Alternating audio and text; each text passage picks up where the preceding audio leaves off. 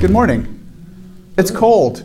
I kind of anticipated that uh, we might have a smaller class today, and I get that. So, guess what? You get more one on one teacher time, I guess. Maybe that's the way to look at it. Uh, uh, it's like private school today. Uh, you'll get your money's worth. But we are actually going through 2 Samuel, so I kind of want to recap real quick here where we're at. Uh, so, 2 Samuel is the the, uh, the description of the, of the kingdom of, of Israel and David as their king. And uh, we've kind of seen the trajectory. It's kind of like a missile, right? It's kind of like it shoots up, and this is David, and he's doing great. And uh, he's, he's a great king, and he's conquered a lot of territory for Israel. Um, he's really kind of um, you know created the first functioning bureaucracy. So we have a system of government that's that's running, and you know probably the people are are they're better off economically. There's more security. Religiously, uh, David is very devoted to Jehovah um, the God of Israel, and, and he's making that a, a, very important part of his, his rule. And then he kind of peaks. And then, kind of around the time of Bathsheba, things start to fall apart. And, and David starts to make some, some decisions that maybe are not the, the greatest. Uh, he's a human being, uh, just like the rest of us. And, and now we're kind of in the second half of, of his rule, and, and things are a little bit rocky. And last week we talked about his son Absalom. What did Absalom do? Basically tried to take over while David was still king. Yeah. This happens in antiquity. Uh, you know, uh, it's always about the, the next guy who wants to be in charge. I mean, it happens today, right? It's not just the 11th century BC. This happens in the 21st century AD. There's always people scheming for power who want to be in, in charge and want to take over. And in the case of David's son, they're like, I'm going to take over right now. And so Absalom foments a rebellion he gets a lot of people in Israel on his side, and, uh, and, and it was going to work. I mean, essentially, he got a lot of the elders on his side. He was very charismatic. We can assume that at this point, David is an old man, probably older. Um, he's kind of just sticking around Jerusalem. He's really not going out to battle anymore. He's not really, from the sound of it, going and, and visiting the people of Israel. And remember, you know, this is our map. This is a period where, you know, this isn't the internet age. This isn't a period where Uh, if I want to know who's ruling my country, I just flip on the television or the computer, and there he is, and he's giving me an address and, and talking to me. Um, in this period of time, uh, you know, the people are scattered, they don't travel much. If I don't see the king, who's in charge?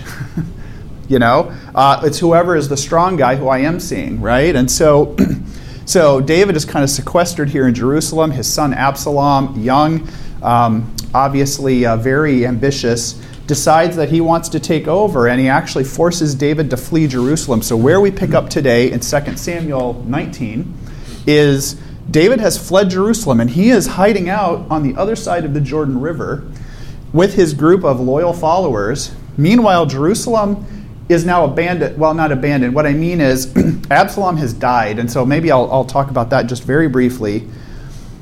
Joab, the commander of David's army, has pursued Absalom to kill him. What did David say to his troops when they got to Absalom? Don't kill him. Don't kill my son. Treat him, treat him nicely. David loves his son, right?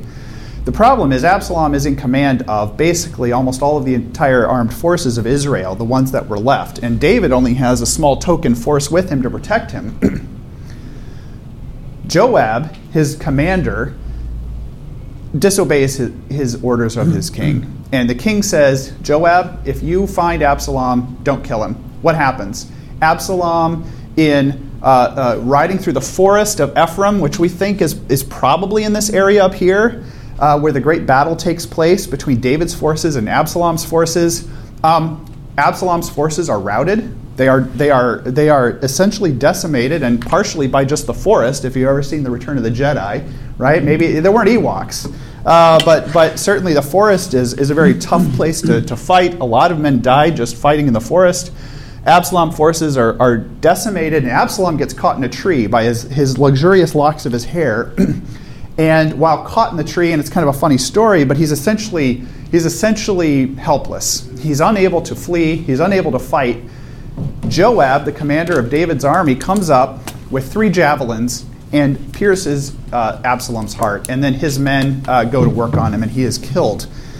This is a direct violation of David's orders. now, if you are a, a um, how do I say this? If you are a ruthless scheming person. What are you seeing Joab doing here? What's, what, do we, what would you see Joab's play here to be? Going ahead of David.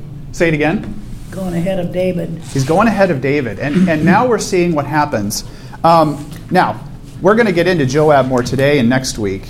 Um, what's important to remember here is that um, what is the evidence versus what do we think, right? Well, the evidence is Joab has disobeyed a direct order of his king. What is the punishment for disobeying a direct order of your king in antiquity? Death. That's it. You're, you're toast. Um, you don't do that. And, and so now he's, and not only that, but he's killed his son. He's killed David's own son. And so you have to imagine how mad David is going to be about this. And in fact, as we end uh, chapter 18, oh, what, where was it? Yep. Chapter 18 The king was shaken when he found out that his son was dead. He went up to the room over the gateway and wept. And as he went, he said, Oh, my son Absalom, my son, my son Absalom, if only I had died instead of you. Oh, Absalom, my son, my son. That's where we pick up today. David's still on the run, essentially. He is, he's still outside of Jerusalem. There is no king in Jerusalem right now. There has been a very bloody war, a very bloody confrontation. The, the nation is essentially in chaos because they had been behind Absalom. Absalom is dead, and now all of the pieces are starting to fall, uh, you know, fall apart. Let's pick up, and we have a lot to read, so I kind of want to get through this. Chapter 19. Ooh, that's a lot. 1 through I'm not even going to tell you what it is. Just all of all of 19, please. Who would like to read that for me? I'll do it. Thank you, ma'am. Okay. People to- told Joab, Look, the king is sad and crying because of Absalom.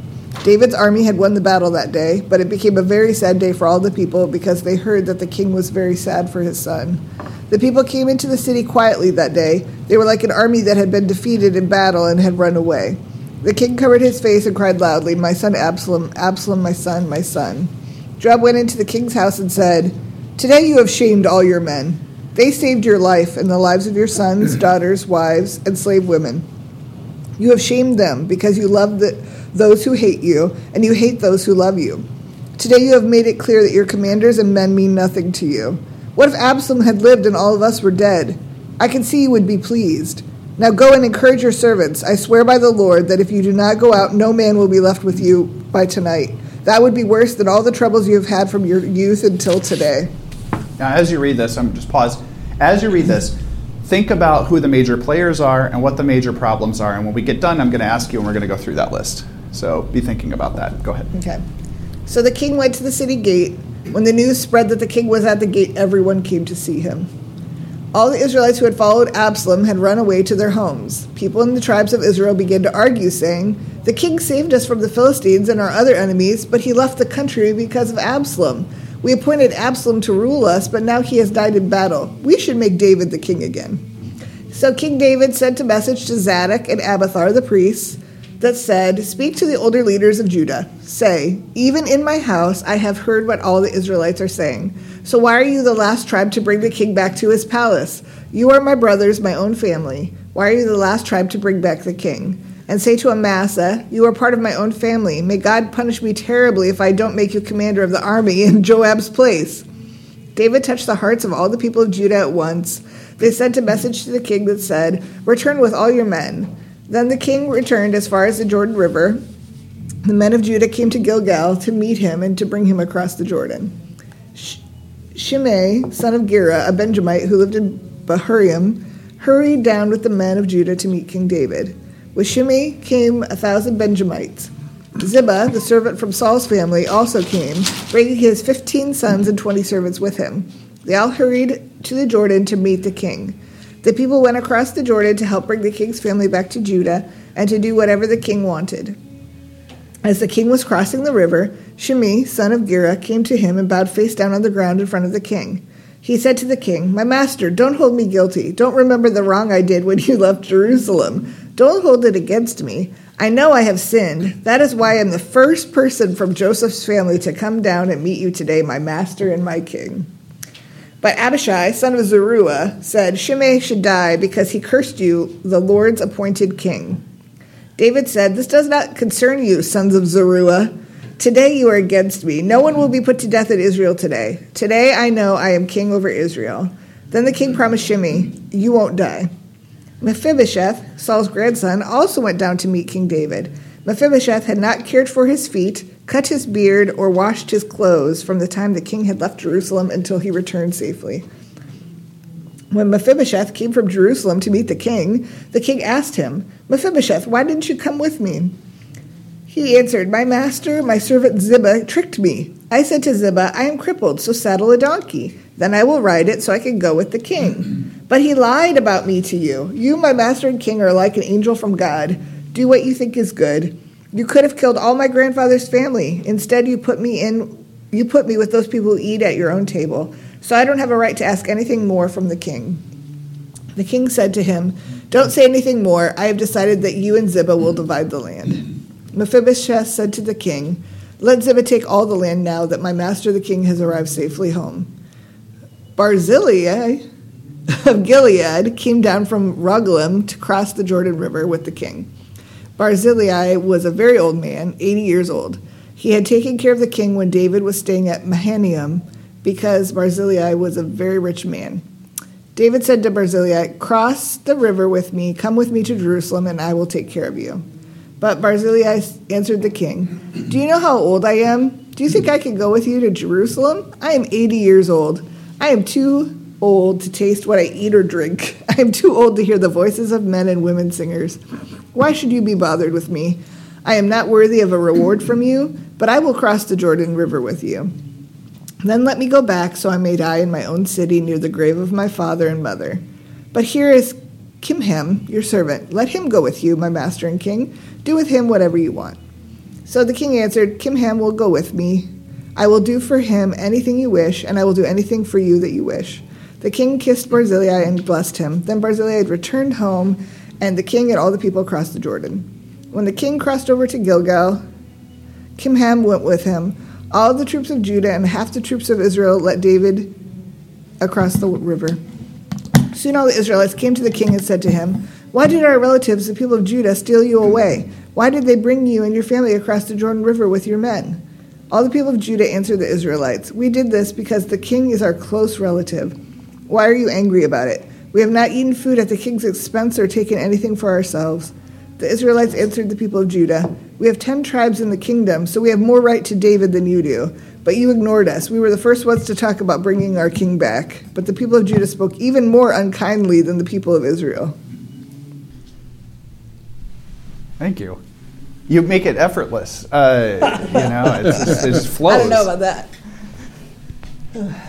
I'm reminded of my, one of my favorite movies that I always quote in this in this class, which is probably one of what too. Uh, what, what, The what- Godfather. It's a Godfather, right? So, I can tell. so at the end of the first Godfather movie, um, Michael Corleone has now inherited the family business uh, uh, from Vito, who has passed away, and there's a traitor in their midst. And it appears as though there's a traitor amongst the top leadership, among his closest advisors, Clemenza, and it's like Barzali, uh, right? It's like the two different guys, right? And so Michael sets a trap for them that he will he will find out who the traitor is basically by who is going to negotiate a peace uh, a peace meeting with their biggest enemy. And it turns out to be this Barzali guy. And this, uh, you're just reading this, and I'm thinking this is exactly what's going on here. Uh, you know, the names are even similar, right? It's one of these guys is going to betray me. And, and what has happened here is that you have to remember we have a situation where everything is basically in chaos. And a, a lot of people in Israel threw their weight behind Absalom because they were pretty sure he would be the next guy. Now, what happens when a common person, or maybe you know, maybe a, a you know, an important person of, of the kingdom suddenly sees a power shift happening in front of them? What is our natural inclination as human beings to do? Well, you get swayed. Yeah. You get swayed and you get and, you, and you're going to want to put your, your chips behind who? The winner. The winner. You'll be like, I never was with Absalom. I was always for you, David. Don't you This is remember? it. and so we're dealing with human beings here who are obviously, you know, a lot of people put their chips behind Absalom, thinking he was the young, strong leader who was going to take over. Well, guess what? Absalom was not anointed by who? By God. May have been anointed by them, but Yes. not by God. This is exactly it, Steve.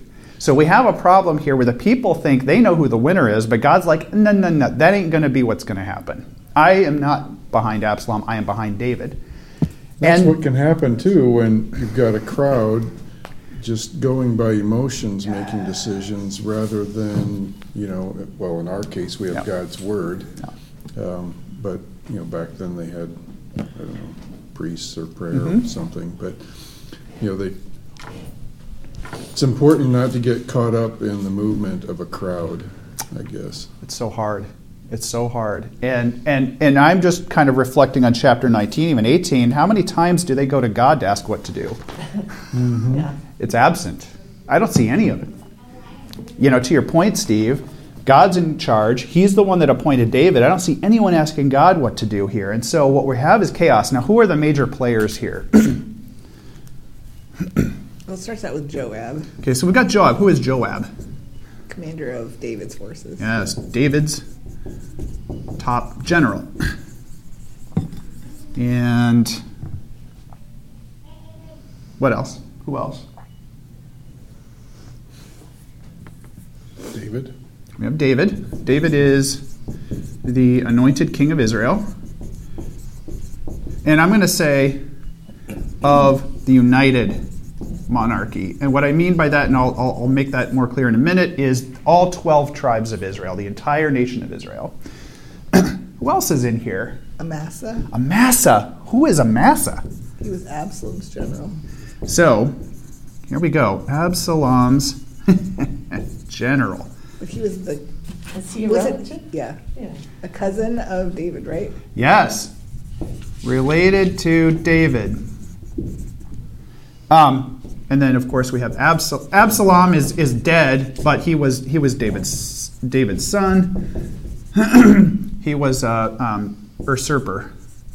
I don't think I've ever written that word before. Usurper of the throne. Yeah, and he's dead. Um,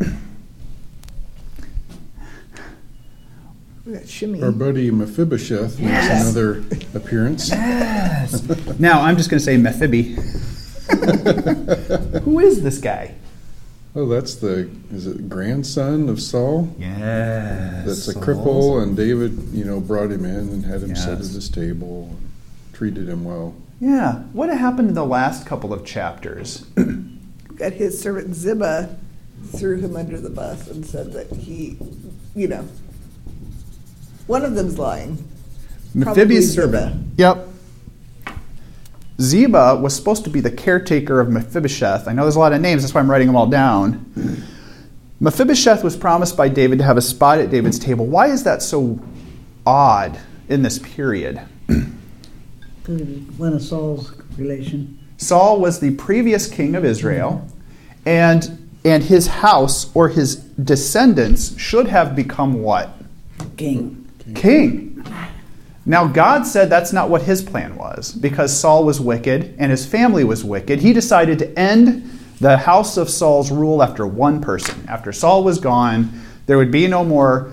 Um, in God's eyes, he didn't want any more people from the house of Saul to rule Israel.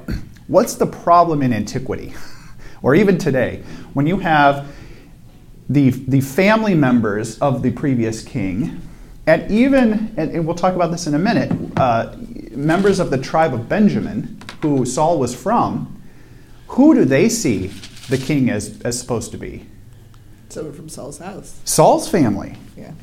So there are probably a lot of people that say David is not the rightful heir of the throne. Mephibosheth should be the heir. Now, Mephibosheth, bless his heart, has his own issues. First of all, he has um, disability in his legs.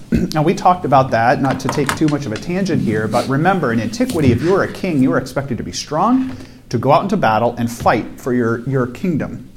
Um, if you were weak, or you had a physical or mental disability, uh, or you were just not interested in warfare in general, maybe you like music and art, and you like to, you know, uh, read or something like that, you were, you were not considered a good king. And the people would, would basically say, we are not going to have you as king, and you would probably more than likely be killed, and then the strong one would show up. But there are a lot of people who, for all of these years, have said, morning, A lot of people who have said for a lot of years they never accepted David as their king. Now you may read Second Second Samuel and think, oh, after you know, after David becomes the king of the United Monarchy, everything's cool. No, it ain't cool.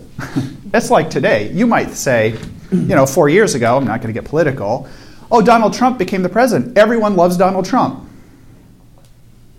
Just like you might say, oh, well, now Joe Biden is the president. Everyone loves Joe Biden. Well, of course that's not true. It wasn't true back then, 3,000 years ago. And you can, you better believe, there's plenty of people who never, ever, ever gave up on the idea that David should not be their king. Now we have this, this incident a few chapters earlier when all the crap is, is hitting the fan and, every, and David flees Jerusalem because Absalom is going to kill him. All of a sudden, Ziba shows up, kind of out of nowhere. David's like, Whoa, hey, Ziba, what's up, bro? Right? Ziba, what's going on? And Ziba says, Oh, I am your loyal servant. That Mephibosheth, who's not there, by the way, to defend himself, that Mephibosheth turned on you. He didn't want to support you as king, and he he's he's siding with Absalom. But oh, king, I love you, and, and I want you to, you know, I, I you know, I'm on your side. Well, as it turns out, And he came with like camels with cakes and food and supplies for the army. So like so he what's was he? really buttering he's him up. really buttering him up. And guess what? Okay. How many of you have a car, or more than right? How many of us have uh, one car, maybe, or, or, or two cars, and that's it? Well, just imagine if you show up and you wake up in the morning, your cars are all gone. How are you supposed to get anywhere, right? This is before public transportation. They don't have buses, right? So Ziba takes all of the cars. He takes the donkeys. What's Mephibosheth supposed to do? How's he supposed to get out and go talk to David? He's trapped, dude. Ziba knew it. Ziba knew that Mephibosheth had no way to get to David to tell him any of this, so he gets a one sided story. Well, of course, David, being the, the guy he is, says, Oh, that Mephibosheth shakes his fist. Ziba, guess what? You get to inherit everything that Mephibosheth was supposed to inherit. Well, guess what? guess what? This, is, this proves the old adage you don't really know anything until you hear the whole story.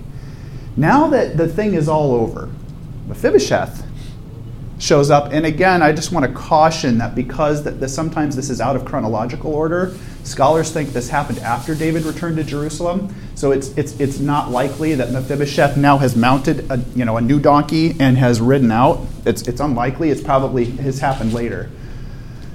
He gets the whole story. No, dude, I was always on your side. Ziba took my donkey and he took all my stuff.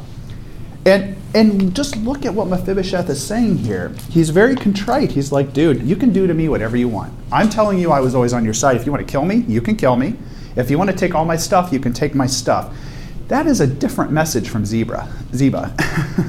that is a different message. And I think David realized what was going on here, but probably David, also being a shrewd man, is also realizing that he still may not ever have the entire story here. So what does he say? He just divides it in half. Divides it in half. Yeah. He's like, I'm just going to be like a divorce lawyer. I don't know who's right. I don't know who's wrong. You can each get half. Scripture really, really never goes any further and lets us know either. Yeah. It just kind of hangs out there. Exactly. And what, and what does that suggest? Maybe that it's not material. Yeah. Okay. That doesn't matter that Okay. much. Because if it did, we'd know. Fair. That's fair. And it could be, you know, they both were, you know. It, it could have been they were We have no both jerks. Exactly. Or, or, you know, exactly. Okay. I, te- I tend to lean that Mephibosheth was probably telling the truth. Yeah. And Ziba wasn't, but I mean, who had the most to lose here? Mephibosheth really had his neck on the line the entire time. He really had no power here, so it seems like it is probably true. Um, w- tell me more about what's going on here. So, let's see. Did we read it in 19? Let me just. What else do you take from this? Oh, Oh, we got tell me Shimei. about. Yeah, Shimei. Yes. Who was Shimei? He's the guy that pelted him with stones and shouted at him and oh yeah. And called him names and Now, even even today, what would you? let's say you are the king. You're not just some guy. You're the king, and you've got your army, and they're marching out. They're they're marching out of Jerusalem, and there's this guy throwing stones, throwing filth at you. Not just stones, filth. Saying you are an awful person in front of everybody. What is 99% of the time going to happen to that guy? death. Killed. They're going to kill him, dude. They're going to make an example. Don't you dare disrespect our king in front of everyone. And in fact, who's probably going to be the one to order it? David. The king. King. Yeah. To be like, I'm going to show him. He can't. He can't make me look like a fool. What did David do? That was really good what David did, I thought. What was that? He said, you know, let him, let him talk, you know, maybe I have done something that the, you know, maybe I have it coming to me. Wait, that's weird. I thought you said he let him go. It's true. That's what you said. It's exactly right. He just said, it's all good. He's I- probably right. I can't believe that he comes back and it's like, "Oh, I'm so sorry." Like, I'm like, I'd be hiding. Yeah. I wouldn't go and say I'm sorry. I'd be like, "And I'm gonna go hide in a hole and What hope does he that doesn't tell find you? me." That tells you the heart of Shimei. Okay. Um, he comes to David in a contrite way, says he's sorry, he was wrong. And it seems like when you do that with David, that gets you out of that gets you out of hock. Maybe they do know him. Yeah. Seeking. Now seeking forgiveness. Maybe they do know their king better than you think. Um, I do want to make the point, though. I think this is really important. How many of you know what's going to end up happening to Joab and to Shimei when David is gone? Do you know the answer? What happens, Laura? he tells Solomon right before he dies. He says, "Hey, Solomon. So these are the people." That you're going to kill as soon as I die. one of them is Joab. One of them is Shimei. Oh, really? And- yes, Oh. they're not going to make it. This is, I, again, The Godfather. Have you ever seen The Godfather? Oh, I, I, I talk about it all the time, Ned. So you're going to get sick of me hearing it, saying it. But at the end of the movie The Godfather, Vito Corleone does not kill the heads of the five families who are his greatest enemy. He lets them live because he wants to quote broker a peace. But guess what? He knows is going to happen. What what does Vito know is about to happen? Because he's an old man and he's about to die. they're going to try and take over his stuff when he dies. As soon as he dies, there's going to be a move against his family, and they're going to try and kill the Corleone family. But who does Vito know who is about to become in charge now? Michael. Michael, his son. As soon as Vito dies, Michael Corleone does what? He kills all of them. He kills all of the heads of the five families, wipes them out. I'm not saying the Bible is the Godfather, but I'm saying this is what happens with human beings in antiquity. And again, you know, because this is a Christian class, this is this is a class in Christianity, you make the point that this was always God's intention all along. He wanted David to honor his his promise. And he wanted David to be a man of forgiveness. And remember, in the case of Solomon, he Solomon even it's not like the Godfather. Again, I, I say that, but it's not the same. Solomon gives Shimei a chance. If you remember in First Kings, as soon as Solomon becomes king, he says, Shimei, look, dude, you're on thin ice. My father forgave you, as he rightly should have. However, you, I expect that you will never leave Jerusalem, meaning to foment a rebellion against me. If you stay in Jerusalem for the rest of your days, you will live a happy, wealthy, safe man. What does Shimei do? Leaves. He leaves and he doesn't come back, and Solomon knows he's trying to start a rebellion again, so he has him killed. So, again, the point, folks, is yes, the point here is forgiveness, it is grace, um, but God has a plan here, and, and he's making it very clear if you don't follow that plan, there are consequences. What does Joab do right away? Right away, what does Joab do? Well, he confronts David. I mean, it's almost really a, a, I would say, a good example of sometimes you need to stand up and reprove Yep. those in authority over you. And by doing so, he's taking a huge risk um, because he knows David's mad at him. This is so important, and I'm going to tell you right now even leaders need rebuking. There are leaders in this room. We need to be held accountable for what we do, and sometimes we need to be told, slap, you're doing the wrong thing here. Joab is taking a huge risk doing this, but you can see how Joab is starting to get more and more kind of gutsy about this, right? Now, you know, what, what could have Joab done here? The men were ticked The men were ticked. They, and, and Joab is 100% right in what he said here. Today you have humiliated your men who have just saved your life and the lives of your sons and daughters. Guess what? This was, this was an uphill battle for Joab and his men.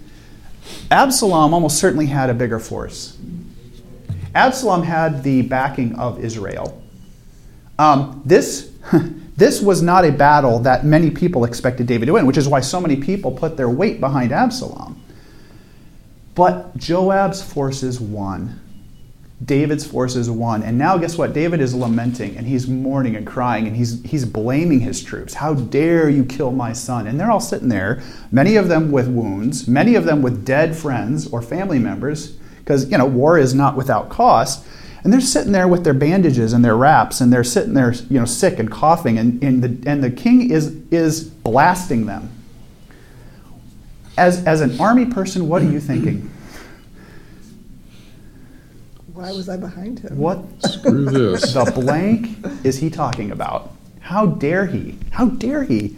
Now remember, we have talked a lot about David and his and his ability to lead men. And he had early in his life, he had a great ability to be charismatic and to lead. He was a he is a natural born leader of men. He is as low as you can possibly get at this point. And Joab knows it. Now, I want to make the point about Joab and his heart because I, I kind of err on the side of giving Joab a lot of credit here. What could Joab have done in that moment?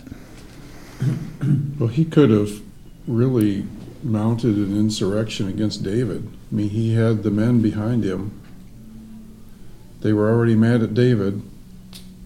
He's the one who killed Absalom, so he could be like, "Look, I'm taking over." This is how this works in antiquity, folks.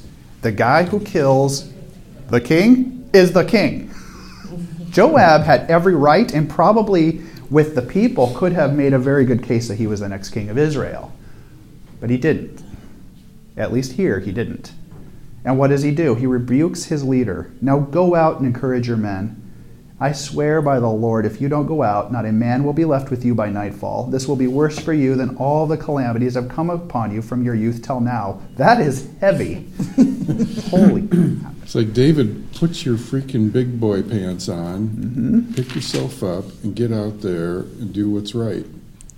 Get your blank out And there. he kind of needed that. He, Yeah. he needed that kind of a talk. And what did he do? He pulled it. I mean, that pulled him out. It's It like worked. Yeah, It worked. But you might argue that um, he wouldn't have even had to give this talk if he Yeah. had just followed David's orders and not killed Absalom. They So- still could have won the battle, and Absalom could have been captured. I, I, I totally, Right? I totally So- see that, and I think that's the other thing here to remember is well, Joab did what he wasn't supposed to do, so maybe he's created a problem he's got to fix. Um, I, I agree with that. Um, so the king got up and took his seat in the gateway, and when the men were told the king is sitting in the gateway, they all came before him. Why did he take up his seat in the gateway? that's where business is done. Why he didn't say Jerusalem? Where is he? Oh, he's back He's at the other in. place, isn't he? He is still out in the wilderness, folks. I think it's really interesting here to remember. David has, I know, and you're looking at your NIV, oh, it says David returns to Jerusalem. Guess what? That didn't happen right away. It took a while. As soon as, as Absalom is dead, David should have marched back to Jerusalem, but he didn't. What does that tell you is going on? Still not safe there. Yes. Things are not, not rosy. I If mean, it takes a while for word to travel, for one, that's one, and they're He's too busy mourning. I was going to say it shows he's over his mourning yeah. if he's at the gate. Well, He's- but, but he's still not in Jerusalem. Meaning, yes, he's made some progress. I agree with that. He's decided to get off his, you know what, and go out and, and tell his troops how great they are. However, what he should have done is gotten on his horse or his donkey and gone back to Jerusalem. And I think the point here is that what? Why did he leave in the first place? Scared for his life. Why? Who, who is not happy with David right now? everybody. Most Everybody. Everybody. So I think you've got to think about this like tactically. There is a lot more going on here. Obviously, the people of Israel are still really upset about what's going on, and there's a lot of division. Now, we're going to read about, and we do read about this, right? So he returns to Jerusalem, but what happens? Well, he starts to get word like Yeah. all the Israelites are like, wait Yep. a minute, David did all this great stuff for us. Yep. Why did we go after Absalom again? Yep. Let's bring back David. Yep. So then David puts, you know, the the other guy's general in charge of his own army. Yeah, why? He's got all he's got all the influence of the people back home. Yep. So I'm going to put him in charge of my army. Why did he do that? Joab. Yes. Punish Joab. And what, what is David thinking in his mind is going on right now with Joab? Well, he's probably not fully trusting him. What happens if you're a leader and you get rebuked by one of your generals or your lieutenants? if somebody else sees it, it's not very good. No, that's Just really in bad. general, anytime someone rebukes us, whether mm-hmm. they're at How- Who do you think you are? we don't like to be rebuked. No one likes to be rebuked. No one likes to be told they're doing a bad job or they could do better. Uh-uh. And now it's personal. Look, again, I make the point where did David go to God here? He's acting like a human being here. He's not acting like a son of God. He's not acting like an anointed king of Israel. Going to Jehovah and saying, What do you want me to do? What should I do? And what is this going to do? And I want to make the point here, too. Um, I want to make this point about, and we, we read it in 42 and 43. Let's go back because this is really important, actually. Okay. Soon, all of the men of Israel were coming to the king and saying, Why did our brothers, the men of Judah, steal the king away? Oh, did I go too far? Let me just read this right here. Uh, let me see. Why did, why did your brothers, the men of Judah, steal the king away and bring him and his household across the Jordan together with all of his men? How many men from Judah joined to bring the king back to Jerusalem? All the men of Judah. All of the men of Judah. How many of the men of Israel came to bring the king back? Says half the troops of Israel. Okay, I want to, this is really important. Okay? Now remember, it's confusing when we say Israel. The author of 2 Samuel, for him, Israel is the northern 10 tribes. 10 tribes here. For Judah, there's two tribes. Judah's tribes are Judah and Benjamin. Israel's tribes are everything from Manasseh, Ephraim, Dan, um, uh, so on and Reuben, so on and so forth. Okay. David didn't wait for all of the men of Israel to show up. He just went, and when I say Israel, the author is being very, very careful to delineate the people of Judah and the people of Israel. In verses 42 and 43, this might not mean anything to you. When you read your translation, all of the men of Judah answered the men of Israel, We did this because the king is closely related to us. Guess what? That's not the translation. The pronouns are all in the first person here, first person singular. I did this because the king is closely related to me. Why are you, singular, Israel, angry about it? Have I eaten any of the king's provisions? Have I taken anything for myself? Then the men of Israel answered the men of Judah, I have ten shares in the king, meaning ten tribes, and besides, I have a greater claim on David than you, singular, have. Why do you treat me with contempt? Were, was I not the first to speak in bringing back my king? My king? What is the author of 2 Samuel trying to say here?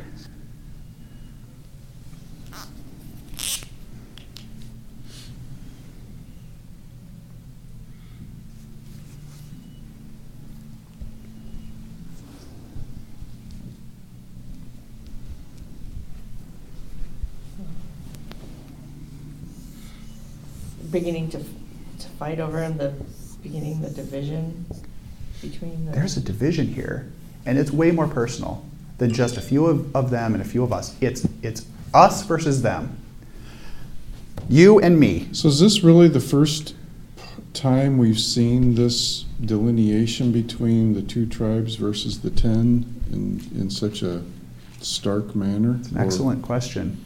There's been hints. If you read back to 1 Samuel, there are hints that the author of 1st and 2nd Samuel, probably the same author, at least the, the same editor, is referring to Israel and Judah as two separate entities. What does that tell you? that at least it was edited, if not written, after the split of the monarchy. That's one. This is per, the, the, the final redaction or collection of writings probably didn't happen until after the monarchy had split. The other is that this split has been there for a long time. Well, and, and at least, you know, because it is written later, Mhm. you, you know, hindsight's twenty twenty, you Yeah. can start seeing the division, You're like, even if it wasn't "Oh." Yeah, spoken exactly. so much. Exactly. And look Is how there any personal sort this of is. like physical barrier, like geographically between? Not really. It's kind of interesting you say that because one of, you know, I would say the biggest barriers we have in this region are the Rift Valley, which is the Dead Sea and the Jordan Sea. That's a, that's a natural barrier, and it kept a lot of people on this side from a lot of people on that side. Um, another barrier is the Judean hills, but they tend to run kind of up the spine here and are kind of contiguous, so that it's really it's really more a barrier for the for the people in the plains, like the Philistines, to come into the mountains, um, and that's why the Philistines tend to stay here and the and the Israelites here.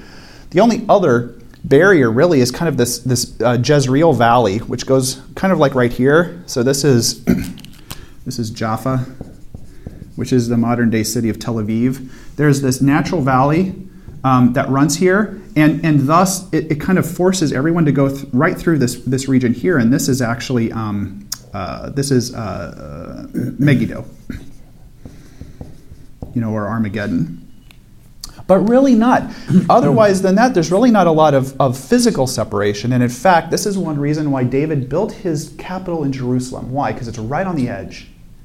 It's right on the edge of the north and the south kingdoms or territories, and he wanted to unite both of them. And he, and he did.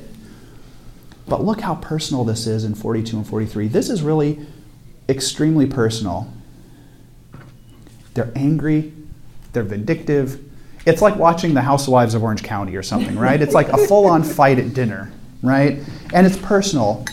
And, and they're like, why are you doing this? We have a share in the king as well. And and I really think that speaks volumes to what's happening here because this division is much bigger than we all maybe think is going on. And this is going to have huge repercussions when David and Solomon are gone. So, okay, any other takeaways from this?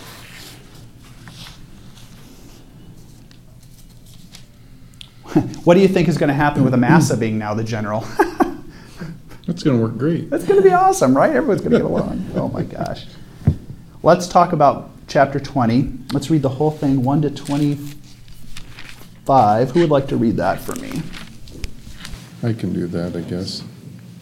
It's not 43 verses. I'd I'd have backed off then.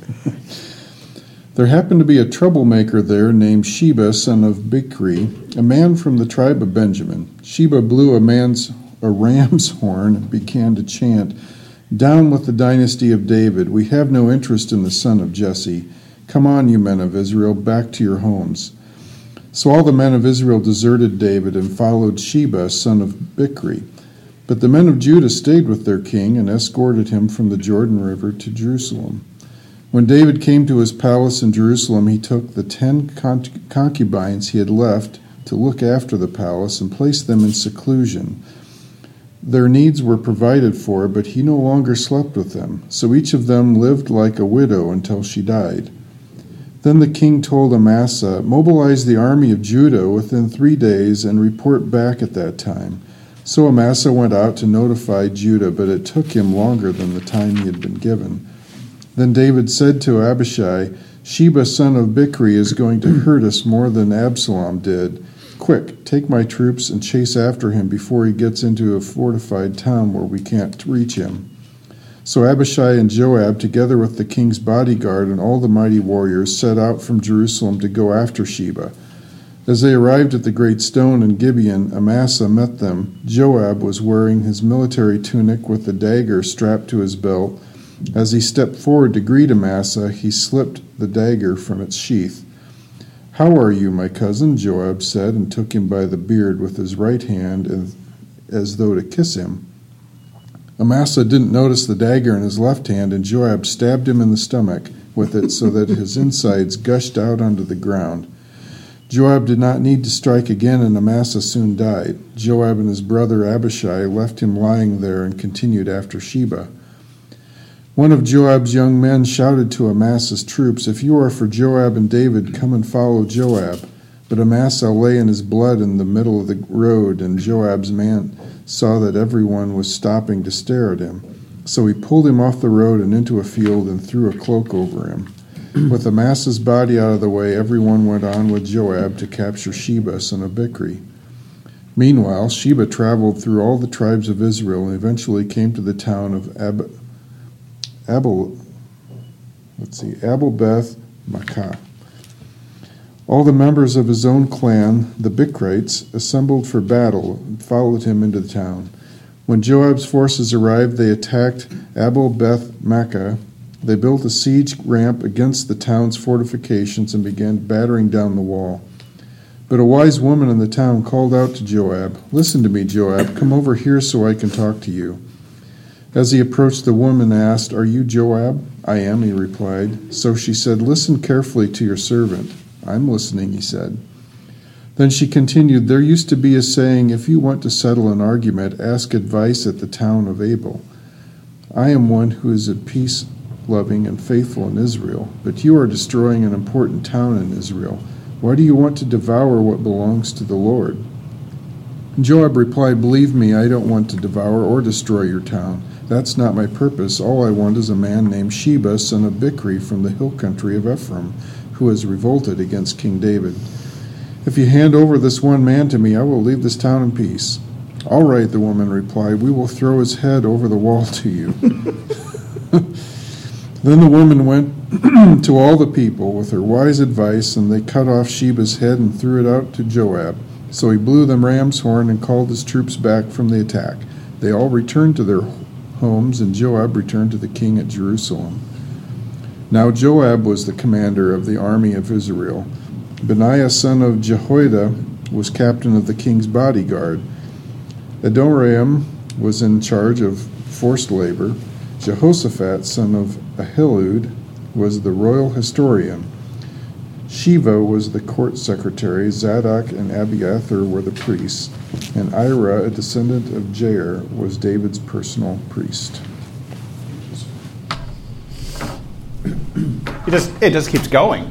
I mean, you know, tune in next week. It'll be more mayhem. I was just thinking, I don't want my beard to be too long, and then someone's gonna grab it, you know, and get something in the gut there.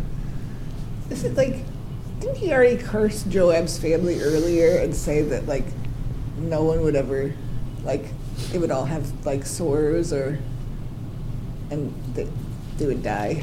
Well, guess what? Guess what? I mean, eventually, That Joab, he's he's a character. he's a character, dude. Joab, Uh, you know, one of the more uh, underrated people of the Old Testament, dude. He like has his own sense of righteousness. I think. He's kind of he's kind of he marches to the beat of his own drum. He's like he knows what he, he needs to do and he does it. He's like I'm not going to get the army taken away from me. You try to take it away from me. That's all right. That's all right. I'll, I'll just take care of it myself. I think it's it's it's interesting. The author notes he, he put on his military garb, meaning he put on his general's uniform, even though he wasn't the general anymore, and he went walking out to Amasa. He's like, "Hey, Amasa, what's up, brother?" and you go, Amasa's probably looking at him like, "Wait a minute, you're not the guy anymore. What? Ugh," You know, it's work. Well, Amasa's not very like uh, what do you call it? Smart. Aware of like tactically aware. No. You know what I mean? If you're the general, you got to be aware of like all the sorts What of do you things think that he's doing? happen. The minute he saw Joab, he'd be like, "Get your sword out.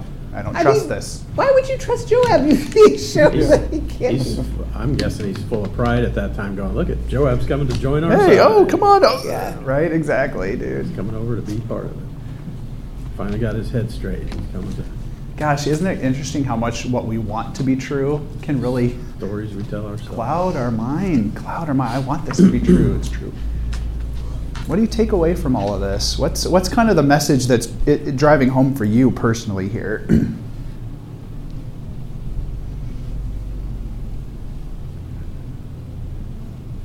I liked that. I mean, um, I, maybe this is a stretch, but I, God's plan was never for like women to be like downtrodden and like treated like you know inferior people. And there's like lots of times in the Bible where God like kind of shows how he you know he lets women shine in ways that Yeah. like they weren't like in their culture meant to shine, you Mhm. know? And like that it's a woman who saves this whole town just because Mhm. she's like, let's use our heads, everybody, and like. And let's use our head by giving him his head. Yeah. yeah, let's just talk to Joab and see what's going on instead of having our whole town be destroyed, you know? Mm-hmm. And I like that. Yeah. It's interesting, it starts off with David taking the ten concubines, who, by the way, had been violated by Absalom. Um, so he's not going to touch them anymore, but he still kind of takes care of them for the most part. Yeah. You know, they, Yeah. they get to spend the rest of their lives as spinsters or whatever. Yeah. Um, so it doesn't seem like the, the greatest life. I'm, I'm intrigued by the, the public knowledge of all this. Hmm. Like, you know, we're reading through that, I'm like, how do we know that? I mean, Okay. who, who knows this then, that he put them up, you know, out to pasture? It's kind of like Ehud and Nabal. How do, how do we know what went on that he was on the toilet and, and the guy stuck him and his intestines spilled out, right? Well, the truth is that truth comes out. And I always like to make the comment you know, you can be a conspiracy theorist about what's going on in the world, but people always talk. People always talk. And, and, and you know, there really is no such thing as a secret. Um, you know, eventually the truth will come out of what's actually happened here. And of course, this is a very public setting. Um, is that what you're getting at? Like, how do Yeah, we just know? Yeah. like, you know, I think about, I think about, I try to, I take all this and I go, what if this happened today? yeah. There was no way that we would write these things down and say, this is the word of God. Okay. How in the world would we ever pull that off? Mm-hmm. Like, how many people would actually believe Yeah. this, you know?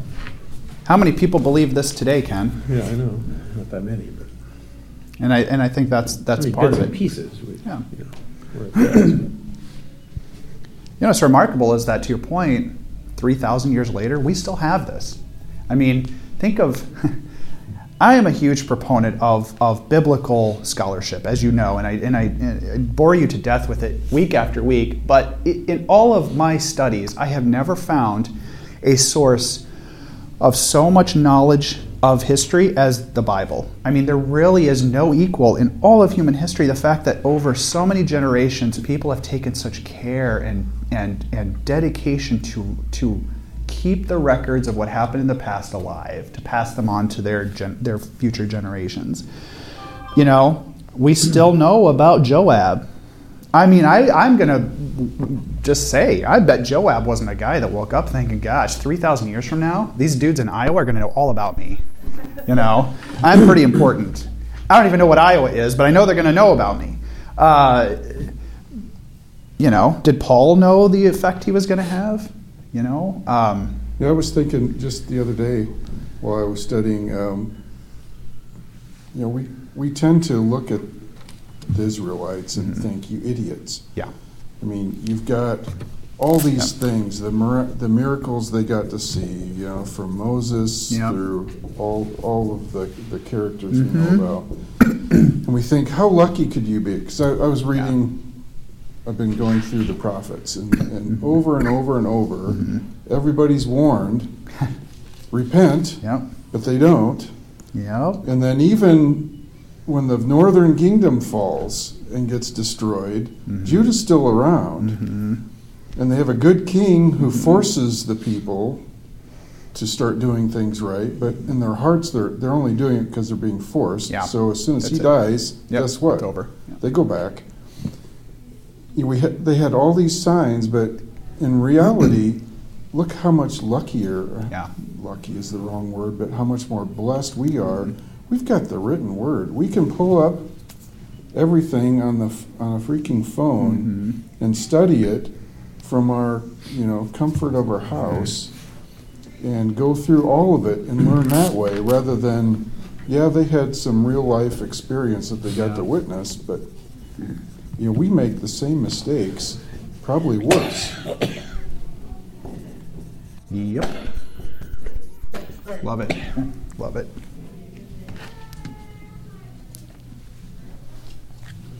How do we apply this to our lives today? I mean, how do I take, you know, what's going on in Israel 3,000 hmm. years ago and say, this, this means something to me today and I can act on it? How do I act on this?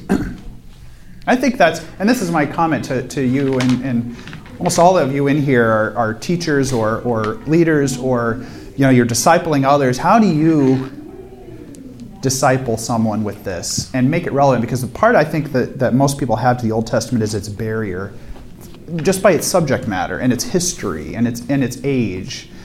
How do you draw knowledge from this to apply it?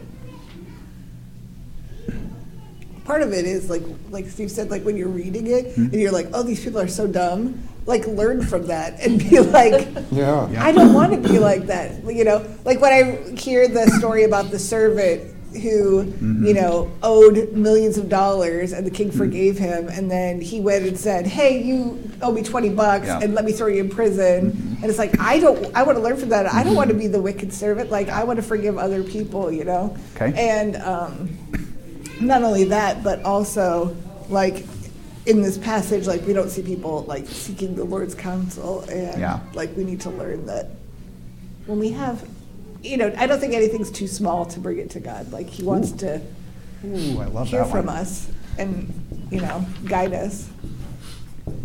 Nothing is too small for God's feedback. Totally 100%. And you know, it's kind of funny because the smaller you think it is, maybe the bigger God thinks it is, and He does want you to talk to Him about it.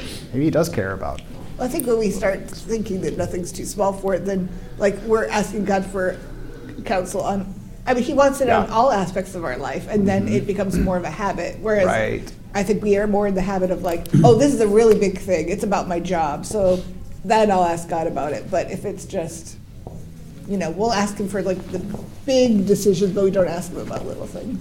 I Well, love it. And, and in everything, there's spiritual warfare going on. Yep. So what you may feel is something small that you're dealing with, yeah. Yep. And there are small things. Yeah. If I go to a beverage, if I, if I go to a, a pop dispenser and I've got all the different beverages, I'm not going to pray to the Lord. Should I get Diet Pepsi or regular Pepsi or Diet Dew? I mean, Uh-huh.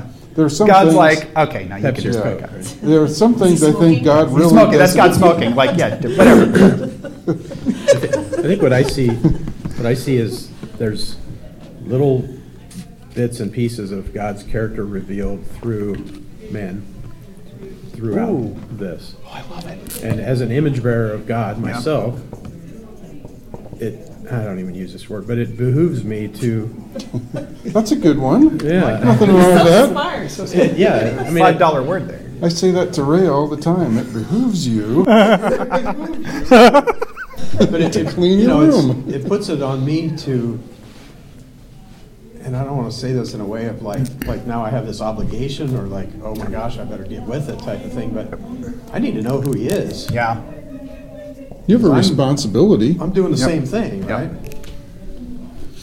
Yeah. And responsibility, I love that word because, and I take it apart and I say, it's our ability to respond to a situation, our ability to, when I meet somebody at work or on the street or whatever it is, I have an opportunity, I have an ability to respond to them in a way, not Yeah. like, you better do it right. Yeah. Not that kind of responsibility, but I get a chance. I get, Mm-hmm. God's trusted me as an image bearer to bear his image to others. And it's, I get to represent him. I get to. It's, I don't have to. I don't, It's a No. privilege. yeah. I mean, it, if we take that, take a little bit of that, I have to, and oh my God. When you think about Paul, he says there was, you know, I know a man that was swept up to heaven, and oh my gosh, what I saw there, if you could just see it, you know, mm-hmm. basically is what he's saying. Mm-hmm. Like, we've seen that, right? We've, I've never been to heaven, but we've, we've experienced it. We've, I mean, it, we went snowmobiling the other night, and we went down the road, and I knew we shouldn't have, and I barely, I bailed out, and Corey down into a big hole, and we were, mean, drifted in, stuck, and and I, I can't get my helmet off, and, I'm, ah, and this, I know this is trouble, you know, and and I'm trying to get it, and I'm frantically, I'm like, oh my gosh, I'm not gonna be able to get this out of here till spring when the mud dries out and I can drive my truck down here and this is it's first time riding these new sleds and I'm I mean this is a disaster. And all of a sudden like, oh, that's right. Hey God, can you help me with this? And all of a sudden he's like he's like, Hey, you look under the ski, there's a clump of grass right there, frozen. Move it over. Do this. And three minutes later, I drove I out love this. You know, and this. it's I mean because I took it into my own hands, like, oh no, this is the end of the freaking world here because we just bought these sleds and now we're down to one. Yeah, You know, perspective. I guess I'll be riding by myself. You know, and all of a sudden I go, wait. And she's, you know, I'm telling her about it. She's like, I was praying the whole time because it looked like you needed it. I'm like, yeah, I, I did. Yeah, it's- I did. Yeah, But some- that God's character was calm down, settle down a little bit. It's okay. You know, something about Scripture, and whether it's Old Testament, New Testament, I, I go back to context. Yep. And there are some scriptures where the context may literally be one verse or two or three mm-hmm. verses. Mm-hmm. But with the Old Testament, I think the context is much bigger. Okay. I mean, you can't just read this one chapter in Second Samuel and come mm-hmm. away with, oh, this is the clear message from God. Yep. I think you got to go way, way further on both sides of it to truly get to some of those points we're making. There. I, I love that, Steve. I, I totally support that. I love that statement, and you know, I think you only have to look to prophets of the Old Testament, like maybe like Jeremiah or Ezekiel. You know, the, the folks that wrote like huge chunks of the Old Testament. When you read what they're writing, they kind of say the same thing over and over, and then they kind of add to it. And I think that's that's the whole point. If those if those prophets and writers could have made the context and the point in one or two sentences, they would have. Guess what? They didn't. They they wrote a lot, and we need to read a lot and constantly be in the Word so we understand what this means. Thank you very much for sharing that. All right, we'll see you next week. Thanks for joining us.